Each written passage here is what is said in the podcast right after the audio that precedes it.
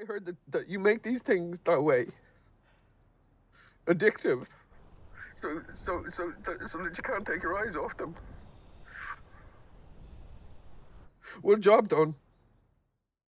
מבעד למראה השחורה עם בנג'ה וגלעד הינו פודקאסט איתנו, בנג'ה וגלעד, בו אנו מנתחים את פרקי הסדרה ומנהלים שיחות עומק על פילוסופיה, טכנולוגיה וקולנוע.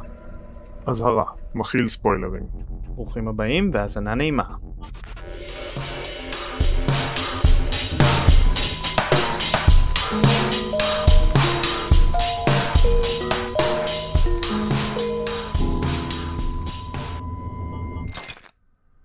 שלום שלום שלום וברוכים הבאים למבעד למראה השחורה, אני בנג'ה, בוגר תואר שני במדעי המוח וחובב קולנוע. אני גלעד, סטודנט לתואר שני במתמטיקה וחובב פילוסופיה. והיום אנחנו הולכים לדבר על הפרק השני של העונה החמישית, Smithereens. גלעד, האם תוכל אה, להזכיר לנו מה היה בפרק, בבקשה? קריס נהג מונית חוטף את ג'יידן, מתמחה בחברת המדיה החברתית Smithereen. המשטרה רודפת אחריהם וקריס מגיע לעצירה בשדה ודורש לדבר עם מנכ"ל Smithereen בילי באואר. לאחר אולטימטום אחרון של קריס, בילי מסכים לדבר איתו. קריס מסביר שהוא בדק הודעה באפליקציית Smithereen בעת נהיגה, בעוד שנהג שיכור מתנגש בו והרג את ארוסתו. לאחר השיחה קריס מבהיר שבכוונתו להתאבד, ג'יידן מנסה למנוע ממנו וצלף משטרה יורד לתוך המכונית. תודה רבה. אמ, כהרגלנו אנחנו נתחיל עם ציון מספרי. אני אתחיל הפעם, אני אה, נותן לפרק הזה תשע נקודות מתוך עשר. יפה, גם אני נותן לו תשע. אה, סחטיין, יפה מאוד. אה, מה אהבת בפרק? אוקיי, אני חושב שהפרק הזה הוא באמת, אה, קודם כל סרט מצוין. באמת כיף לראות אותו שוב ושוב, הוא מרגש, הוא מותח. ואני חושב שאם אנחנו מדברים על ה, כן, המוטיב המרכזי של הסדרה, של הביקורת על הטכנולוגיה והסמארטפונים, אז זה אחד הפרקים שמעבירים את הביקורת הזאת בצורה הכי חזקה, והשאר ידבר בהמשך, אבל לכן נתתי לו תשע. אני מסכים לגמרי, אני חושב שהיה לנו רצף של uh, כמה פרקים בעונה ארבע בעיקר, שקצת סטו מהנושא הזה של ההתמכרות שלנו לפלאפונים ואיך הטכנולוגיה היום משבשת את החיים, משהו שהסדרה התעסקה בו בפרקים קודמים יותר, וחזרנו לזה, ובגדול, פרק מעולה. אני גם מאוד מאוד אהבתי את האלמנט ש, של המותחן שיש לו, שהסיטואציה כל הזמן נהיית כזה מתגלגלת ונהיית יותר קיצונית, והאקדח אמיתי, הוא לא אמיתי, הוא כן אמיתי, וכל מה שעוברים שם, מאוד נהניתי לראות. אני אזכיר לטובה גם את המשחק של השחקנים, בעיקר את של קריס, שהוא שחקן שאני מאוד אוהב. אה, לגמרי, גם בילי באואר. נכון. אה, וגם ג'יידן, אבל כן, קריס אין ספק שהוא הכוכב. אה, מעניין שאמרת ש... שזה פרק שמתעסק ב... כן, בביקורת על הטכנולוגיה היום, אני חושב שזה באמת אחד הפרקים אולי היחידים בסדרה שלגמרי יכלו להתרחש בימינו ומתרחשים בימינו בצורה כזו או אחרת. כן, אין פה שום מדע בדיוני, בדיוני ושום עתידנות, יש פה ממש טכנולוגיה קיימת, עם בעיות קיימות ותוצאות קיימות. אה, אני חושב שזה גם משהו שמאוד עזר להתחבר לפרק הזה, שהוא מאוד מציאותי, כולנו מרגישים איפה זה פוגש אותנו. כן, הביקורת, כאילו, הסיבה היחידה שלא נתתי לו עשר זה כי באמת אני נותן עשר כשיש איזה, אתה יודע, רעיון מבריק כזה שמאוד מקורי שאף אחד לא חשב עליו, ופה באמת לא היה שום דבר לא, לא מציאותי. אה, ככה שיחסית לפרק הזה הוא קיבל את המקסימום ש, שאפשר. לא, לגמרי, תשע זה אחלה ציון. הפרק בעצם מתחיל uh, קצת לפני החטיפה, יש לנו את הסצנה במעגל התמיכה, שקריס הוא באיזשהו מעגל תמיכה אולי להורים שכולים, לא כל כך ברור uh, מה קורה שם, והוא נפגש שם עם uh, היילי, אני חושב קוראים לה, שהיא אימא שהבת שלה התאבדה, והם מתחברים שם, ואנחנו גם אחר כך מגלים שהיילי אובססיבית לנסות לפרוץ למשתמש של הבת שלה שהתאבדה ברשת החברתית. ואני חושב שהסצנה הזאת היא, היא רמז מטרים גם לכל התמה של ההתמכרות והתמכרות לרשתות החברתיות ואיך הרבה מהחיים שלנו עברו להיות אונליין, מה שנקרא. וגם יש פה איזשהו רמז מקדים להתאבדות אה, אחר כך אה, אה, קריס בעצמו מדבר על זה לקראת הסוף. כן, אני אגיד שזה באמת, זה באמת בעיניי אחד הדברים הכי קשים, ש... כאילו כמה שזה קשה ש... שהילדה שלך מתאבדת, שאת גם לא יודעת למה. וזה כן. באמת כל החיים לאכול את עצמך למה זה קרה, ואם זה קשור אליי, והאם יכולתי למנוע את זה, זה באמת אחד, ה... אחד הדברים שהכי מפחידים אותי. לגמרי, ואנחנו רואים שהיילי אובססיבית לחלוטין.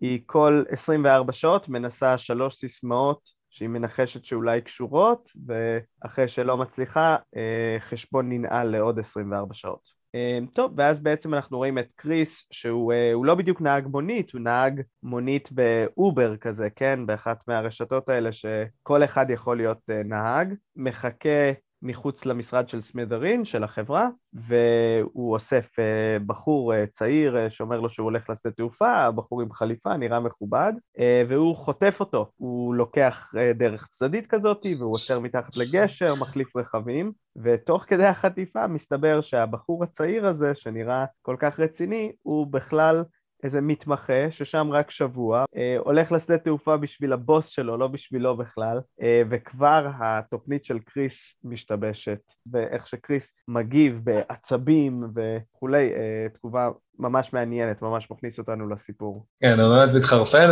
והוא כבר שם, נותן איזשהו נאום כזה, שאני חושב נאום מאוד חשוב בפרק, שקודם כל על זה ש... בגלל שהוא, שהוא לא הרים את העיניים מהטלפון, בעצם הוא יכל לחטוף אותו, הוא אומר, אני, כן, כתבתי, בכלל לא שמת לב, כאילו, ואומר, השמש יכלה להפוך לסגולה והיה לוקח חודש עד שהיית שם לב, כן, הוא וכל החברה בעצם, שכולם מכורים שם, אה, וזה מעניין לומר, כי מדובר על מישהו שעובד בחברה שמייצרת את, ה, כן, את הרשת החברתית הזאת, הוא אומר, הם עצמם גם מכורים. כן, אנחנו גם רואים בתחילת הפרק כבר את קריס מסתכל שם באיזושהי מסעדה, וכל האנשים בטלפון, אה, זה באמת מוטיב ש, שחוזר הרבה בפרק, גם בסוף. וזהו, הוא גם אומר לו באמת לגבי הלבוש, הוא לבוש ככה בחליפה והכל, הוא אומר כאילו, נורא מתעצבן מזה, איך אפשר לדעת, איך אפשר לייצר ככה היררכיה שכל אחד, אלה נכון. שמתמחים לבושים בחליפות, ואנשים שבכירים לבושים לך כאילו הם הולכים לים. מה שכן אפשר לראות איזושהי נקודה על האישיות הטובה של קריס זה שהוא בהתחלה מכניס את ג'יידן לתא המטען וג'יידן קלסטרופוב אז קריס נותן לו לשבת במאחורה אה, של האוטו ולי זה היה נראה שזה נעשה מאיזשהו טוב לב בסוף אנחנו כן רואים שקריס לא באמת, אה, הוא אומר, אני לא באמת התכוונתי לפגוע בך ולא זה, זה היה רק אה, איזשהו ככה. אבל כבר מההתחלה אנחנו רואים שקריס הזה הוא לא אה, הדמות החוטף הפסיכופת הקלאסי שאולי יש לנו בראש. כן, אז אולי לא פסיכופת, אבל אנחנו כן רואים שיש לו איזושהי בעיה נפשית, כן, הוא באמת לא מתכוון לפגוע בו, אני חושב שאנחנו רואים את זה באמת מההתחלה, אלא הוא פשוט באיזשהו התקף כזה, כן, כן. התקף פאניקה כזה שהוא גם נורא... כן, בלחץ ורוצה להשיג פה משהו ושנורא קריטי לו, אה, ואנחנו גם מבינים די מהר שלא מדובר בכסף. זה לא שהוא סתם חוטף אותו עכשיו בשביל כסף או משהו, היה לו מטרה מאוד ספציפית שבגללה הוא הרב ספציפית מחוץ לסמיטרין, והוא באמת, אה, אה, ובסופו של דבר כל מה שהוא רוצה זה לדבר עם בילי באואר, שזה המרק צוקרברג שלהם. בדיוק. הבעלים של החברה. שכמובן ג'יידן לא מכיר אותו כי הוא מתמחה שהרגע הגיע, אבל כן, ה... הוא מנסה ככה לעלות בשרשרת שכל אחד ישיג מישהו יותר בכיר עד שהוא יגיע לבילי באואר. כן, אז בעצם מה שקורה קודם זה שקריס באמת, אה, המשטרה עולים על, אה, על זה שיש שם משהו חשוד ורודפים אחריו לתוך שדה והוא עוצר בתוך השדה ויש שם איזושהי סיטואציית אה, בן ערובה קלאסי כזה, המשטרה אסור לה להתקרב והוא בתוך המכונית מנסה לאט ובעדינות שג'יידן יעזור לו להגיע לבילי באואר, וג'יידן אומר אני לא יודע, אני לא מכיר כלום, אני לא זוכר את המספר, הטלפון בכלל באוטו, כאילו, כלום, ולאט הוא לא ישלם כופר בגללי בכלל, לא מכיר אותי, לא אכפת לו. נכון, אה, והם מתקשרים כזה לקבלה, ואז מעבירים אותם לבוסית, ואז היא מתקשרת לארצות הברית, ובינתיים הם מדברים עם המשטרה ומזיקים את המשטרה, ואנחנו רואים שהמשטרה הבריטית אה, באמת מגיעה ומנסה לטפל בזה, נקרא לזה בשיטה הקלאסית של המשטרה, מכינים צלפים ומכינים את ה-negotiator, את מנהל משא ומתן, והם לא כל כך אה, יודעים מה קורה, וקריס בשלו, אני רק רוצה לדבר עם בילי באואר, זה הכל. כן. Uh, טוב, אז פה באמת uh, נכנס כל, ה, כל החלק היותר קולנועי עלילתי של הסרט ש, שפשוט צריך לראות, יכול להיות לדבר כן. עליו, כל המרדף והניסיונות והכל, אבל אני כן רוצה לדבר על הקטע של המשטרה, כי זה אחד הדברים שהכי אהבתי בפרק. קודם כל אני אציין שזה מתחיל בערנות אה, נפלאה של השוטרת, שהיא בכלל קולטת שם משהו בתחנת דלק ומתחילה במרדף, וגם אחרי זה שהם אה, עושים שם את הטריק הזה שהם מבינים שהוא הולך לברוח להם, אז היא רק מורידה את הרגל וחוזרת כי לוודא שהוא באמת בורח, אה, ובסוף הם מצליחים באמת ככה לתפוס אותו בשדה.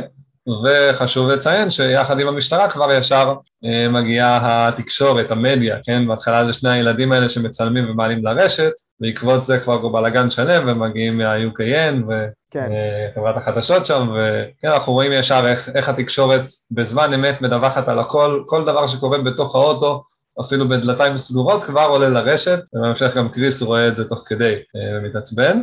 בכל אופן, מה שרציתי לומר לגבי המשטרה, זה בעיניי אחד הדברים באמת החזקים בפרק, זה האירוניה של אוזלת היד של המשטרה.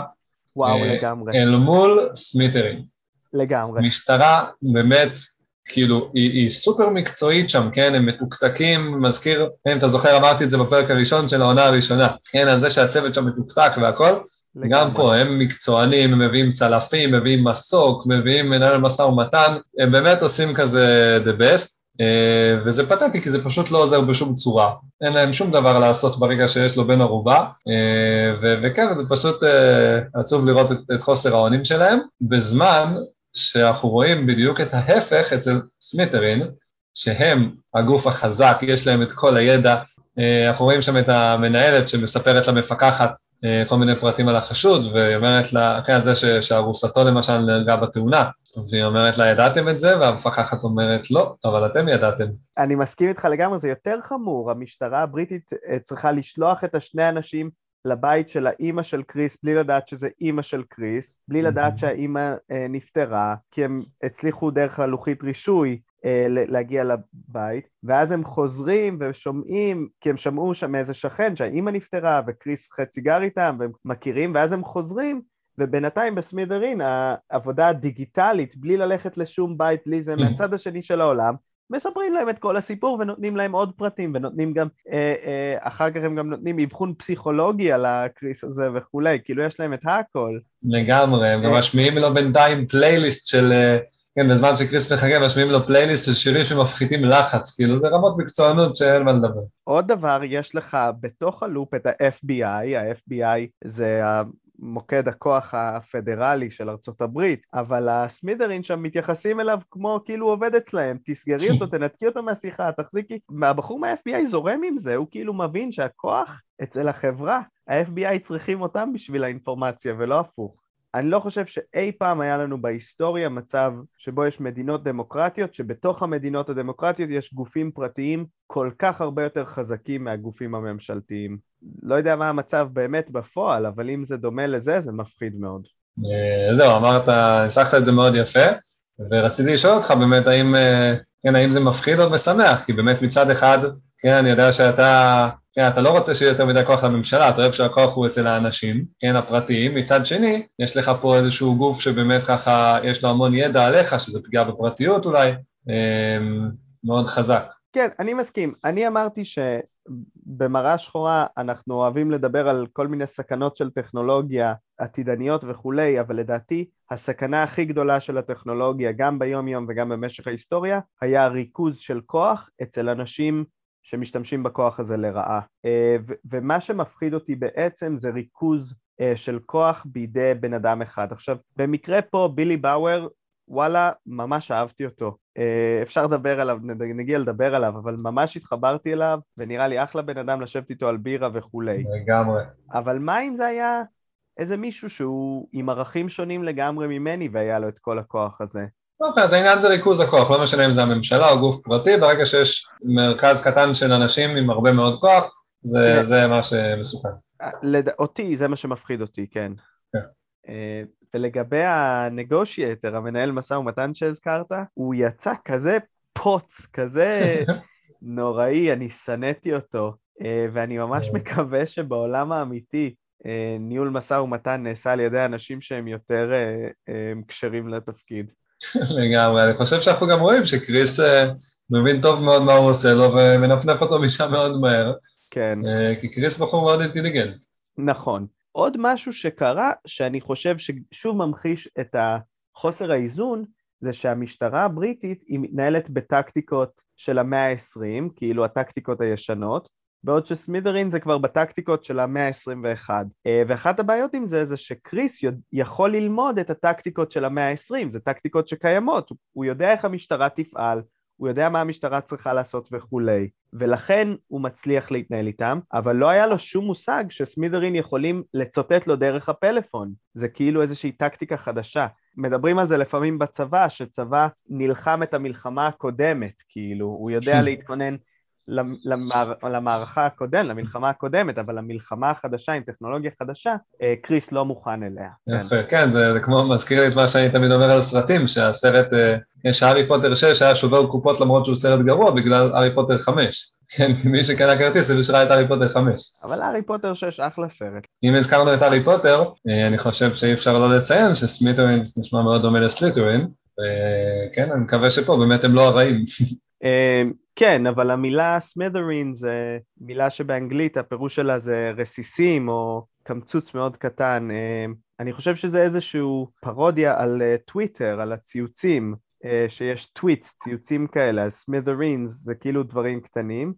אה, אני חושב גם שיש אולי אמרה של כזה, הדברים האלה אומנם קטנטנים, כן? מספר הודעות, מספר לייקים כל הזמן, אבל מצטברים ומשמעותיים ומשנה חיים גם, שזה כאילו לא לקחת את הציוצים הקטנים האלה, את הרסיסים הקטנים האלה כקטנים, אלא להתייחס אליהם בכובד הראוי לדברים גדולים דווקא. כן, אני חשבתי שהרסיסים זה אנחנו, האנשים.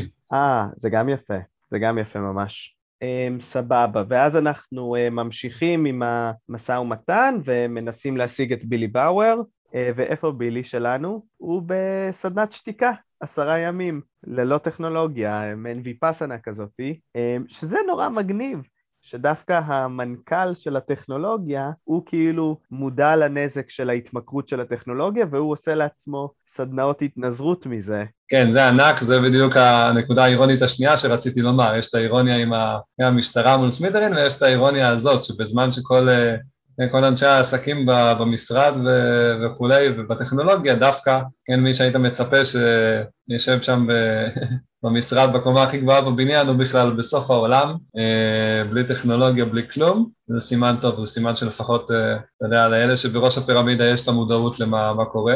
כן, לא יודע אם זה טוב, אולי זה גורם, זה הופך אותם לאנשים עוד יותר רעים, כי הם מודעים לנזק שזה גורם, כי הם בעצמם מתנזרים מזה, אבל לא אכפת להם שזה על אנשים רגילים. אה, אז זהו, אז ראית שבהמשך באמת בילי אומר שביום השני של הוויפאסנה הוא כבר החליט להת, להתפטר בסמיטרים. כן, ספציפית בילי יוצא פה קודם כל דמות כריזמטית מאוד וסוחפת, והיא גם מהרגע שהוא מתעקש לדבר עם קריס הזה בעצמו, אפילו שזה בניגוד לכל ההנחיות של העורכי דין שלו והדברים האלה, כן?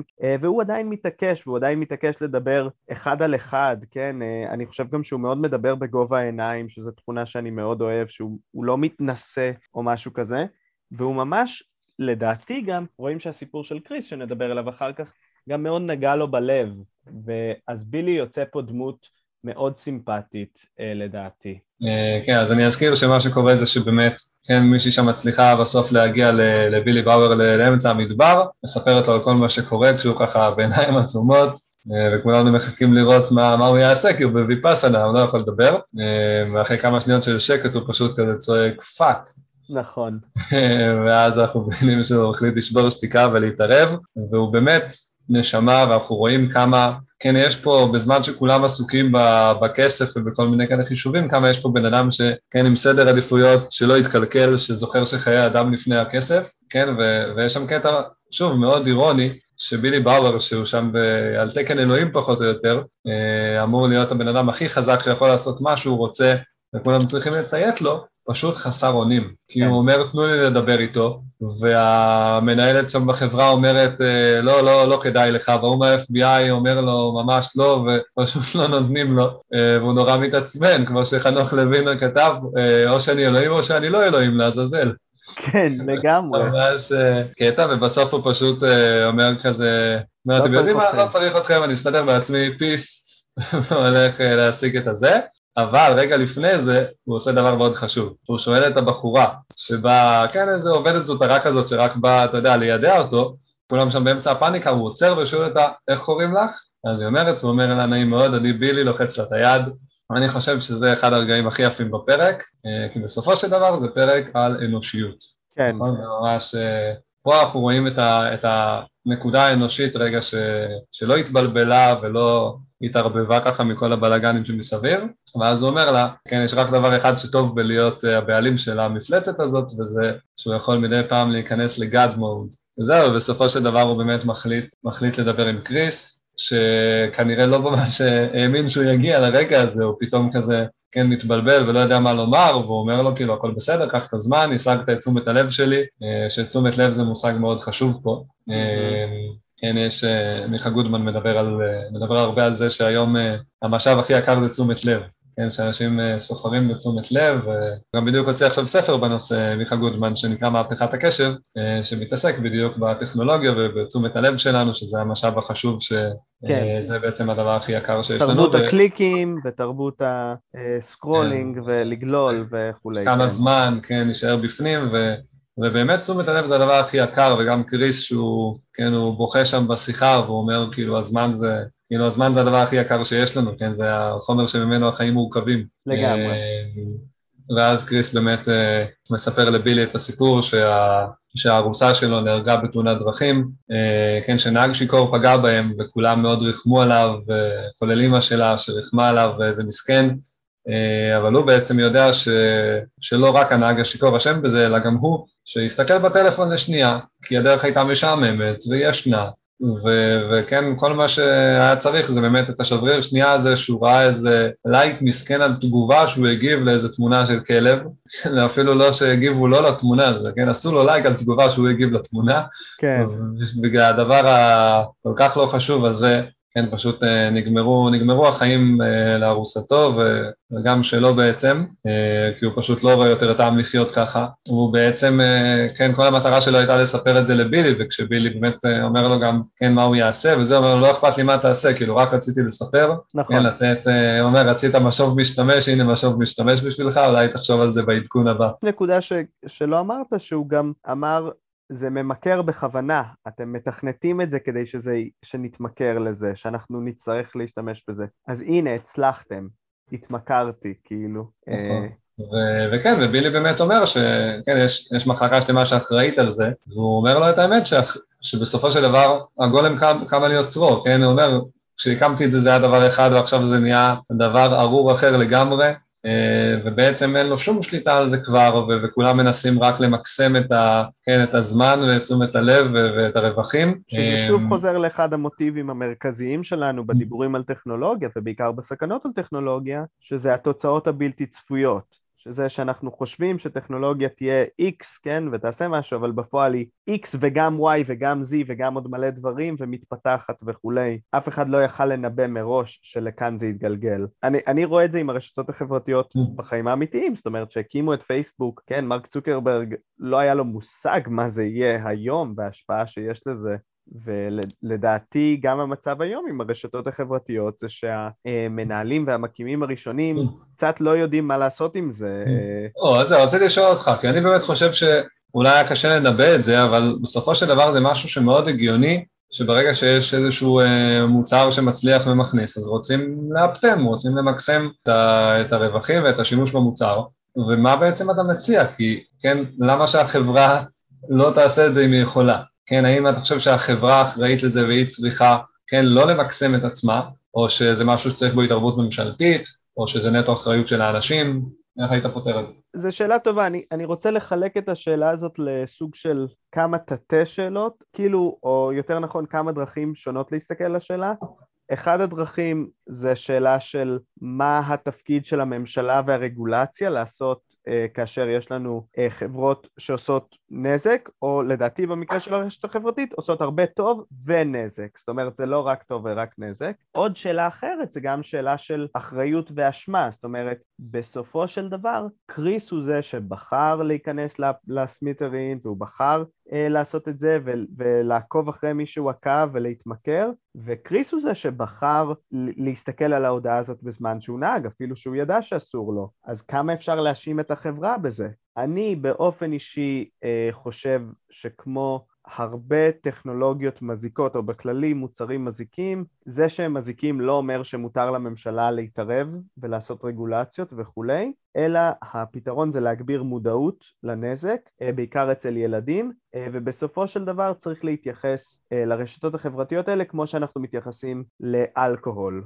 להבין שזה סבבה במינונים מסוימים, זה מאוד מזיק במינונים גבוהים, זה גורם להתמכרות אצל אחוז מהאנשים, אולי מטאפורה יותר טובה זה כמו טלוויזיה, שהילדים לא, אף אחד לא מנסה לראות טלוויזיה 24/7 וכולי, אלא יש כמה שעות קבועות ביום שרואים, ואנשים יודעים שזה גם ממכר. זה מה שאני חושב. אני חושב שיש עוד משהו שאפשר לעשות, אה, וזה לעשות יותר סדנאות וטיפולים לאנשים להתנתק מהטכנולוגיה, כן? איך להתנתק מהפלאפון וכולי. אני חושב שיש לזה ביקוש גדול, ואנשים קצת לא יודעים איך לעשות את זה, אבל עד כמה שידוע לי, אנשים שכותבים כזה ספרים של איך להתנתק מהפלאפון וכולי, מצליחים בגדול. אני קיבלתי פעם מתנה ליום הולדת, ספר איך להיפרד מהטלפון. ועזר? לא. אני חושב שאחת הבעיות בדברים האלה זה באמת שה... שמודעות לא מספיקה. אני שמעתי באמת מדן אריאלי, שצריך להיות מודע לזה שמודעות לא מספיקה פה. כולנו מודעים לכמה שזה ממכר וכמה שזה מזיק. אני חושב שזה כן עוזר, כן? אני חושב שלראות פרק כמו סמית'רינס כן עוזר, אבל מאוד קצת, בגלל שהדברים האלה באמת מתוכנתים כדי שנישאר בהם ונתמכר אליהם ולדעת לא מספיק. אז רגע לפני שאני אגיד מה דעתי, אני רק אה, אשאל שוב לגבי החברות, האם אתה חושב שהחברות עצמן, אה, כן, סמית'רינס לצורך העניין, האם היא צריכה כן, לא להשתמש בכלים החזקים שיש לה כדי לגרום להתמכרות הזאת ולזה שתהיה באפליקציה כמה שיותר זמן, או שאתה אומר, אה, הם חברה, המטרה שלהם זה להרוויח, ולמה לא? אה, בסדר, זה ויכוח כזה קלאסי של האם המטרה היחידה של החברה זה לעשות כסף לבעלי המניות, או האם לחברה צריכים להיות ערכים מוסריים חוץ מזה, כמו לדוגמה אה, לתמוך ב- ב- אה, בחלשים בחברה, או לתמוך באיכות הסביבה, או דברים כאלה. כן, אבל פה זה לא, פה זה לא רק עניין של... האם צריכים להיות להם איזה שהם ערכים טובים אקסטרה, אלא האם כן יש לנו פה כאילו ערך רע לצורך העניין, האם זה לגיטימי שהם יעשו כסף כאילו בכל מחיר, כן, גם אם הם יודעים שזה פוגע באנשים. שוב, אני, אני יודע שזו תשובה מבאסת, אבל לדעתי כמו אה, שחברות האלכוהול מותר להם לייצר אלכוהול, אפילו שאנחנו יודעים שאלכוהול מאוד פוגע באנשים, כן? או אפילו חברות הסיגריות, כן? שזה עוד יותר פוגע, ויש לזה גם פחות אה, תועלת. כאילו, אני יודע שזו תשובה מבאסת ואני גם מאוד הייתי, לא רוצה שזה יהיה ככה, הייתי רוצה שכל בעלי החברות האלה יהיו כמו בילי, שרוצים דווקא לעשות גם מה שטוב ולא שוכחים את האנושיות שלהם. אה, אבל אה, בבטם ליין אני אומר, כן, אנחנו חיים במדינה חופשית, וזה בסדר שחברות עושות דברים כאלה, כל עוד זה לא בכפייה. אוקיי. לא יודע, מה דעתך? כן, אני שאלתי אותך בכוונה, כי ידעתי שהדעה שלך פה היא לדעתי לא כמו של רוב האנשים. אה, אני אגיד ככה, אני חושב ש, שיש פה מקום לדיון על האם זה לא כפייה, ברגע שאנחנו נכנסים פה למטרות דופמין כאלה, כן, כי, כי עד כמה באמת בחירה אתה משאיר לבן אדם ברגע שאתה ממש אה, מתכנת את הדברים ככה שהמוח שלו לא יוכל להתנגד אליהם. אני חושב שיש פה מימד של כפייה. איזה כפייה, כן, אנחנו לא רגילים אולי לראות את הדברים האלה ככפייה, אבל אני חושב שזה יכול להיות כפייה יותר חזקה אפילו מכפיות אחרות, אה, ככה שאני לא בטוח שזה משהו ש, שאפילו אני כליברל אה, לגמרי הייתי מתיר אותו. אה, בכל אופן אני אגיד ככה, אני אגיד שהחברה עצמה אה, כן, ברור שזה מוסרי אה, ובסדר גמור להיות בחברה של רשת חברתית, להיות ספציפית במחלקה שמטפלת במטרות דופמין והדברים האלה שגורמים להתמכרות, כן. אני חושב שזה לא מוסרי, אני חושב שלא צריך לעבוד שם, אה, בתפקידים האלה, כן, שאחראים להתמכרות, כן. וכנ"ל בכל דבר, כן, גם אם זה יהיה בסיגריות או באלכוהול, כן, אם יש לך עכשיו איזושהי דרך לבודד את הרכיב שאחראי להתמכרות, אני חושב שזה לא מוסרי, כן, לשפר אותו, כי אני חושב ש... כן, שהמטרה לא מקדשת את האמצעים, אה, אני חושב שזה ממש, אה, ממש פגיעה במובן שאנחנו אוסרים, וכן, אולי אפילו הייתי מתערב פה כממשלה, אה, אבל גם אם לא, אז בטח הייתי אומר, יש פה בעיה מוסרית מצד החברה, ועם זאת, ברור לי שבסופו של דבר מי שאחראי זה האנשים הפרטיים, וכן, ובן אדם צריך לדעת את זה כשהוא נכנס לשם. כמו שאמרת, חשוב מאוד להעלות את המודעות. כמו שהיום גם יש, כן, יש חוק שמחייב אותך כשאתה מוכר סיגריות לכתוב שזה מסרטן, נכון? האזהרה הזאתי.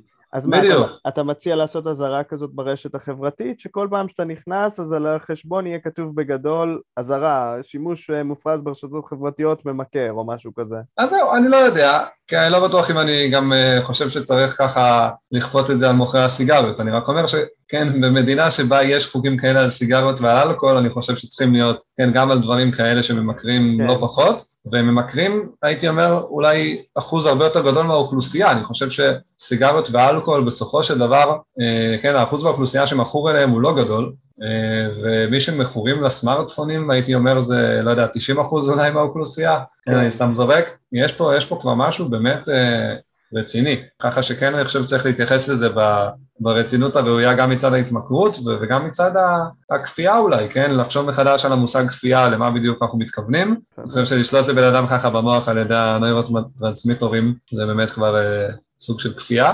בכל אופן, אני לא יודע באמת אם, אם האזהרות על הסיגריות מועילות במשהו, ולכן אני לא יודע אם גם פה זה יועיל, ואני גם לא בטוח שהייתי רוצה לכפות את זה על העסקים, אבל אני כן מסכים איתך שמאוד חשוב להעלות את המודעות, אבל לא רק את המודעות, אלא באמת אה, לחשוב על דרכים פרקטיות להתמודד עם זה. כמו שאמרת, יש כבר כל מיני סדנאות, כן, גם בספר ההוא שדיברתי עליו יש גם חלק מאוד מעשי. ואני חושב שבסופו של דבר, כן, אם אני למדתי משהו בחיים האלה, זה שמה שהכי חשוב זה הרגלים. אוקיי? אנחנו צריכים ליצור הרגלים טובים ו- ולשבור הרגלים רעים. כן, עם הטלפון זה, זה מאוד חשוב ו- וזה עובד וזה אפשרי. ברגע שבאמת יוצרים הרגלים, אה, זה נהיה יותר קל. צריך תמיד להיות עם היד על הדופק, מאוד קל אה, לחזור אחורה. אה, אבל אני אומר גם מניסיון אישי שלי, זה, זה משהו שהוא באמת אפשרי.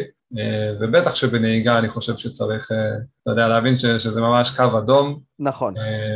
אז אני אגיד שני דברים, לגבי הנהיגה שאמרת, אני חושב גם שמאוד מכניסים את זה כשמלמדים נהיגה וכשמלמדים ילדים, יש כל מיני המחשות כאלה של איך שנייה בפלאפון גורמת לתאונה וכולי. אם זה באמת עוזר, אני חושב שזה חשוב להמשיך לעשות עם זה. אה, הנקודה השנייה שרציתי להגיד זה שאיפשהו עלה לי שדווקא אולי יש מקום לאסור את הסמארטפונים, או לפחות את האלגוריתמים הממכרים האלה, מאותו מקום שאנחנו אוסרים הימורים. אה, כיום הימורים במדינת ישראל זה לא חוקי, אה, ואחת הסיבות זה בגלל שזה הימורים זה אחד הדברים הכי ממכרים, אה, אז מה דעתך על הזווית הזאת? זאת שאלה מעניינת, אני באמת לא, כן, לא רץ לאסור דברים כאלה, גם לא סיגריות ואלכוהול והימורים, ובטח שאין לאסור רשתות חברתיות, אבל באיזשהו מקום אני דווקא חושב שהרשתות החברתיות זה יותר גרוע, ואני אסביר למה. כשאנחנו מדברים על הימורים וסיגריות וכולי, אלה דברים שבן אדם נכנס אליהם, הוא יודע, כן, שיש פה,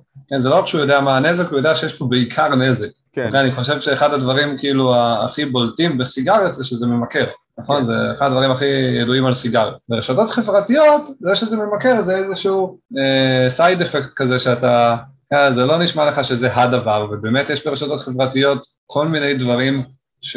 שהם שימושיים לחיים שלנו וטובים לחיים שלנו, כי אתה יכול לשמור על קשר עם אנשים ולקרוא דברים מעניינים ולשתף תמונות והכל. אמ, ולכן כשבן אדם נכנס לרשת חברתית, אני חושב שהוא באיזשהו מקום, כן, כמו איזשהו דג כזה שבולע פיתיון, אוקיי? הוא לא... אה, הוא. פחות חושב על הפן הממכר. כשבן אדם מורח ליד סיגריה, אני אומר, אוקיי, זה באמת בעיה שלו.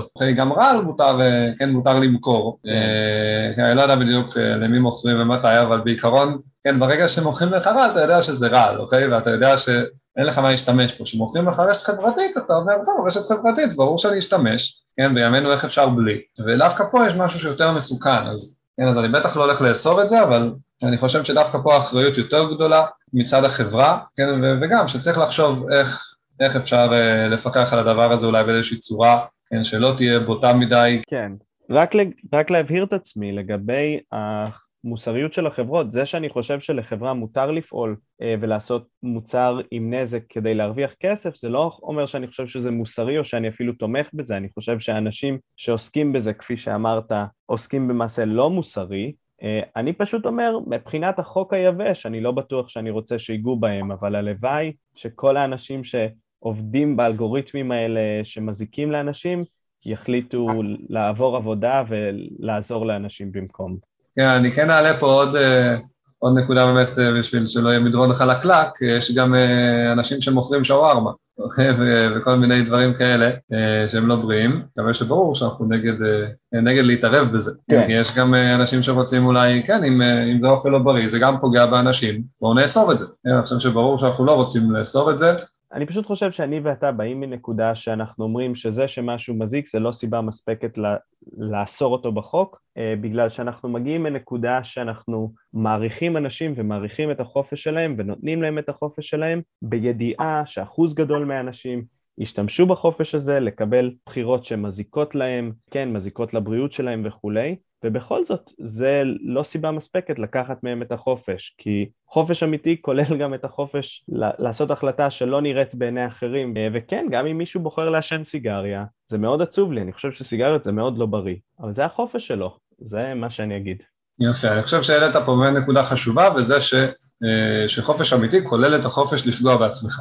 אה, לא לפגוע באחרים, אבל לפגוע בעצמך, אה, וצריך לומר את זה, כי באמת אני חושב ש, שאנשים ש, שהם לא ליברליים כמונו, הם אנשים שיש להם כן סיבה מאוד טובה, וזה שהם אומרים אנחנו לא רוצים שאנשים ייפגעו. ואנחנו בעצם אומרים, למרות שחשוב לנו שאנשים לא ייפגעו ושיהיה להם טוב, יותר חשוב לנו שאנשים יבחרו איך, איך הם רוצים לחיות, ושלא יפריעו להם לעשות את זה, גם אם זה כולל את זה שהם פוגעים בעצמם, כל עוד הם לא פוגעים באחרים. כן, וכל עוד זה נעשה במודעות ובהסכמה ודברים כאלה, כן, יש לנו נכון. עקרונות שחשובים לנו. אמ, שזה באמת מעלה שוב את הסיפור, למה דווקא הרשתות החברתיות הן כל כך חמקמקות, כי יש פה משהו שהוא לא לגמרי, ההתמכרות לזה והנזק שזה עושה הוא לא לגמרי במודעות ובהסכמה. כשאנשים פותחים חשבון טוויטר, הם לאו דווקא יודעים שהם הולכים להציץ בפלאפון כל חמש דקות כדי לראות מה הציוץ הבא.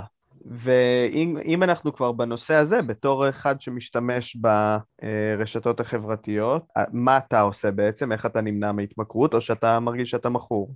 קודם כל אין ספק שאני בחור. אה, אני כן אומר שכל מיני דברים שעזרו לי זה באמת ליצור הרגלים מסוימים של אה, באיזה שהם, כן, בשעות מסוימות, נגיד בבוקר ובלילה, לא להיות בטלפון בכלל, אה, למחוק נניח את האפליקציה של פייסבוק מהטלפון, להיכנס רק דרך המחשב, אה, לבטל התראות, מאוד חשוב, לבטל התראות זה באמת יכול לשגע את השכל וזה ממש אה, לוחץ לנו על נקודות אבולוציוניות שמלחיצות אותנו, שאנחנו נכנסים לסטרס. ככה ומאוד כדאי. כן, אז להגביל את זמן השימוש, להגביל אולי את, את צורת השימוש או את המקומות שאנחנו נכנסים אליהם, ויש שם גם אפליקציות. כן, אפרופו דיברת על, ה, כן, על התנועה ש, שצומחת, אה, תנועת הנגד שצומחת, אה, אז יש היום גם הרבה אפליקציות שעוזרות לך להתמודד ונועלות לך את המכשיר ודברים כאלה, אה, וזה משהו שאני מאמין שרק ילך ויצבור תאוצה.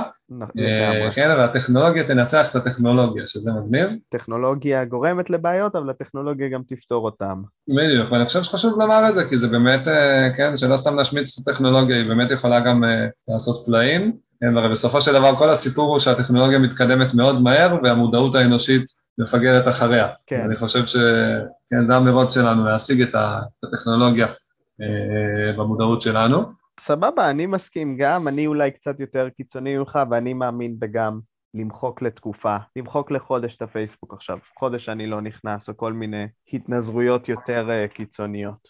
אוקיי, אני רוצה רגע להחזיר אותך לתחילת השיחה של אה, בילי וקריס, שהוא מספר לו שם את הסיפור ובוכה, ויש שם באמת רגע קורע לב כזה, אה, ואנחנו רואים שבילי באמת, כן, באמת מזדהה איתו והכל, וממש מקשיב לו ומבין, ואז פתאום הוא מקבל בלפטופ אה, הודעות מצוות פסיכיאטרים שמקשיב לשיחה ואומר לו איך להגיב. כן, אה, אז אז הוא כמובן ככה ב- מתוך אינסטינקט אומר מה, ש, מה שהם כותבים לו לעשות. אנחנו רואים שקריס תוך שנייה קולט שזה לא אותנטי, וממש עוד שנייה זה היה מתפוצץ, ובילי עושה את הצעד האמיץ ופשוט טורק את המחשב ואומר סליחה, זה, זה שטויות שהם אמרו לי, אמרו לי להגיד, וכאילו, ואני לא באמת יודע מה להגיד לך, אבל כן, בוא נדבר דוגרי, אבל בוא נדבר מהלב, לא... בדיוק.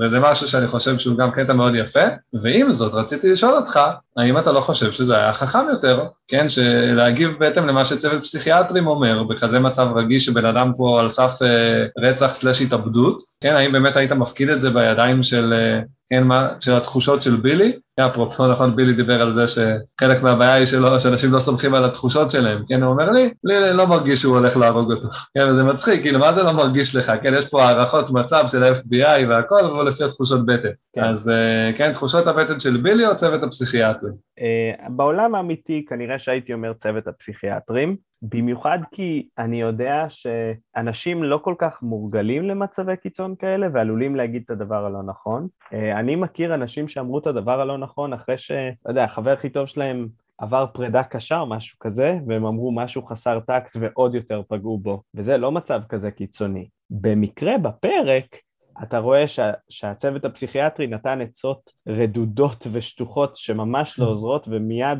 הכעיסו את קריס ודווקא לבילי היה את האינסטינקט הנכון. שזה גם אפשרי, יכול להיות שבאמת בילי הוא בן אדם עם אינסטינקט נכון. אז בפרק אני, אני שמח ש, שבילי עשה את מה שהוא עשה, בעולם האמיתי הייתי נוטה לפחות הברירת מחדל שלי זה לסמוך על המומחים בקטע הזה, או לפחות אפילו לא אם זה צוות פסיכיאטרים, כן, אני לא יודע מה זה אומר שאתה פסיכיאטר לגבי היכולת התקשורת הבין אנושית שלך, אבל להעדיף לשמוע לעצה של החבר הזה שלי שכזה מבין באנשים והוא רגיש והוא אה, בן אדם כזה ש, שטוב ביחסי אנוש. אז לא, זאת, זאת באמת שאלה בעיניי, כי אני מצד אחד אה, גם מסכים שכדאי ללכת עם צוות הפסיכיאטרים, כן, בסופו של דבר הם אנשי מקצוע, וכן, ואני כן. קצת לא אוהב את ה... כן, שמציגים את זה כאילו האנושיות מול ה... אתה יודע, מול המדע. כאילו, אני לא חושב שזה משהו שצריך אה, להיות סותר. אני אוהב את ההסבר של להגיד שהבעיה הייתה פשוט בעצות, ש... שהעצות לא היו טובות. אה, למרות שהעצות נשמעו לי סבבה, אבל כנראה שהן לא היו מספיק מתוחכמות, והם היו צריכים לתת עצות קצת יותר, אה, אתה יודע, יותר מתאימות למצב. כן, אני חושב שהבעיה הייתה, אם אנחנו ממש מנתחים את הנקודה, זה שהם אמרו לבילי בדיוק מה לעשות, והם היו צריכים להגיד לבילי מה לא לעשות, ולתת לבילי להגיב באופן טבעי ואותנטי, שקריס ישמע את זה, כי הרי אנחנו יודעים לזהות אותנטיות וטבעיות, אבל היה פשוט צריך לתחום את בילי לאיזשהו קו אדום, זאת אומרת, אל תגיד דברים פוגעניים, או אל תעליב אותו, או כל מיני דברים כאלה. כאילו, לתחם לו איזשהו גבול שבו תגיב באופן אותנטי בתוך הגבול הזה, במקום להכתיב לו באופן מאוד אה, מוכוון. יפה. אז זהו, אז, אז מה שאני רוצה להגיד, אני מאוד אהבתי את זה שהוא טרח את, ה, את המחשב אה, ו, ופעל כמו שהוא מרגיש, אני רק כן רוצה איכשהו, אתה יודע, לשלב כן, את, ה, את הפן המדעי עם, ה, עם הפן האינטואיטיבי הזה, האנושי, ולומר שזה לא שיש פה איזושהי באמת בעיה במדע, זה לא שהמדע חייב להיות כזה קר ולא אנושי, אלא שהוא פשוט צריך להיות מדע טוב ולהיות כן. מספיק מתוחכם כדי לכלול את האנושיות ולהבין שאותנטיות זה חלק חשוב מהסיפור פה ושוב, גם יכול להיות שהם עשו את זה, אבל פשוט, אה, כן, שהוא לא היה מתורגל באיך אה, ליישם את העצות או משהו, כן, כי אמרו לו תזדהה, שזה נראה לי עצה טובה, אבל, כן, אבל ברגע שהוא, כן, כשאני כן, מזדהה, זה נשמע לא טוב. מכני כזה.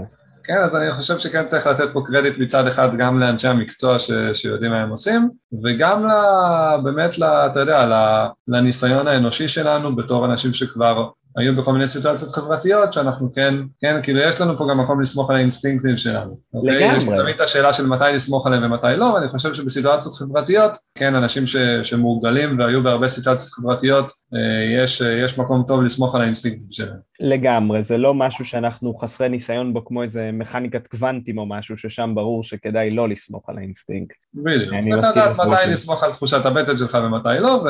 כן, אני מסכים לחלוטין. ובאמת, אה, כן, בסופו של דבר יש פה, יש פה שיחה מאוד יפה, ועם זאת הוא לא מצליח לשכנע את קריס, כן, הוא אומר, חייב להיות משהו שאני יכול לעשות בשבילך וזה, וקריס כבר די החליט שכן, זה היום האחרון שלי, ומנסה להתאבד, אה, אחרי שהוא כמובן משחרר את ג'יידן, שכמו שאמרנו, הוא באמת לא רצה לפגוע בו, כי אין לו שום כוונה רעה, הוא רק רצה באמת לעשות איזשהו וידוי כזה שלפני המוות, כן, אפרופו דיברנו על זה שבילי פה בתפקיד אלוהים, אז יש פה ממש איזשהו וידוי כזה. לגמרי. אה, ופה יש עוד רגע אנושי מאוד יפה, וזה שג'יידן, שאמור, אה, אתה יודע, לברוח ברגע שהוא יכול, א', הוא אומר לו תודה כשהוא משחרר אותו, אני לא חושב שכל אחד שחוטפים אותו אומר תודה. ממש לא.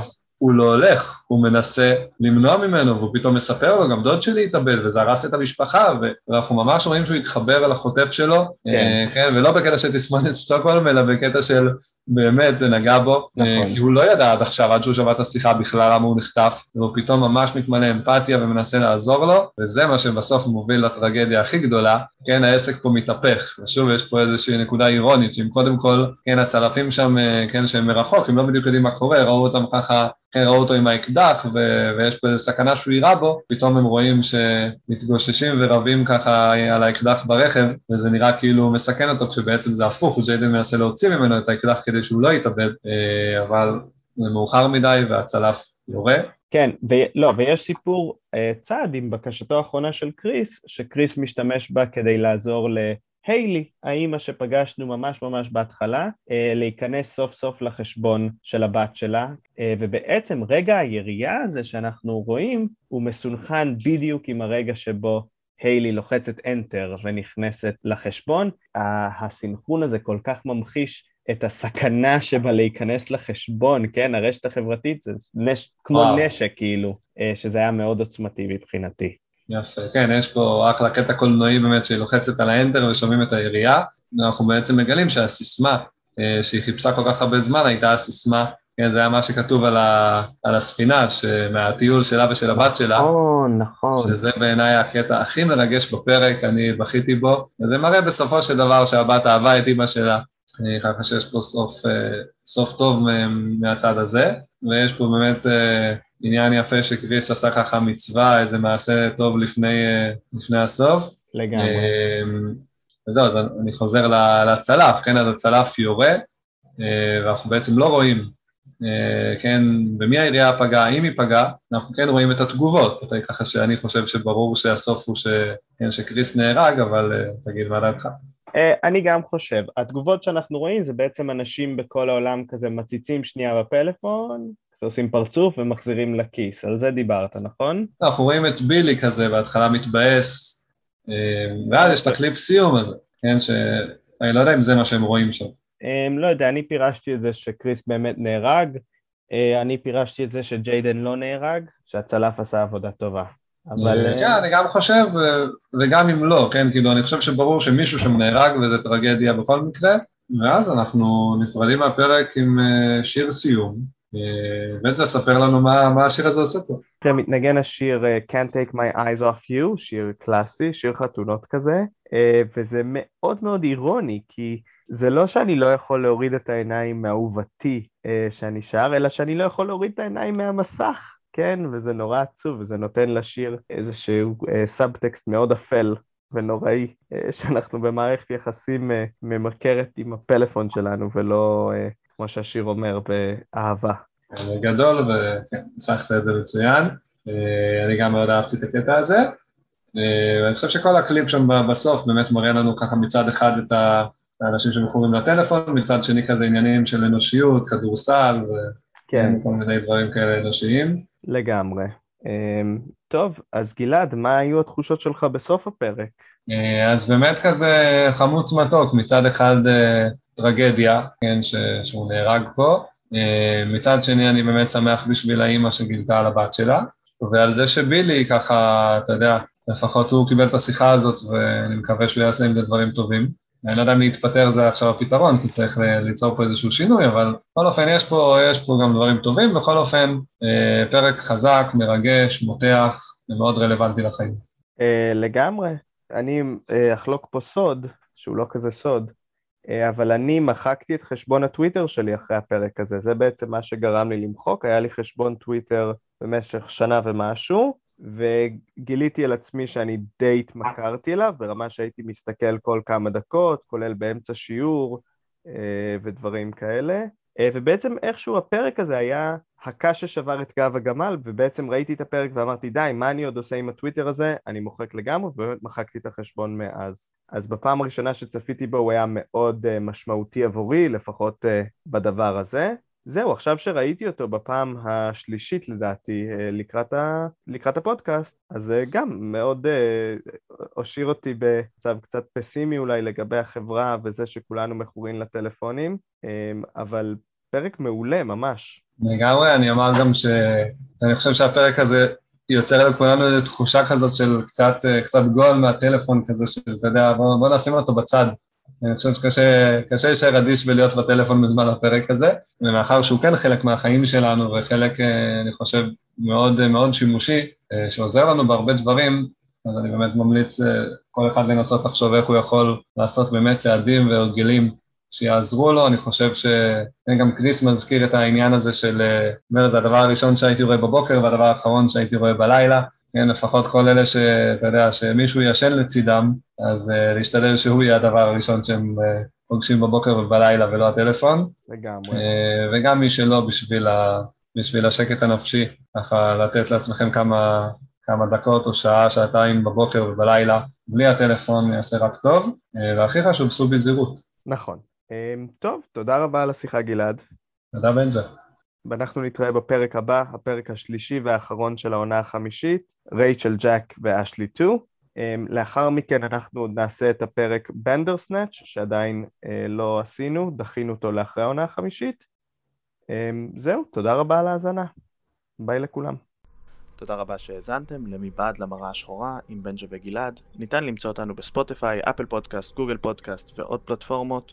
ליצירת קשר נשמח שתשלחו מייל לכתובת beyondblackmirror.gmail.com או שתלחצו על הלינק בתיאור של הפרק. תודה על ההאזנה ונתראה בפרק הבא.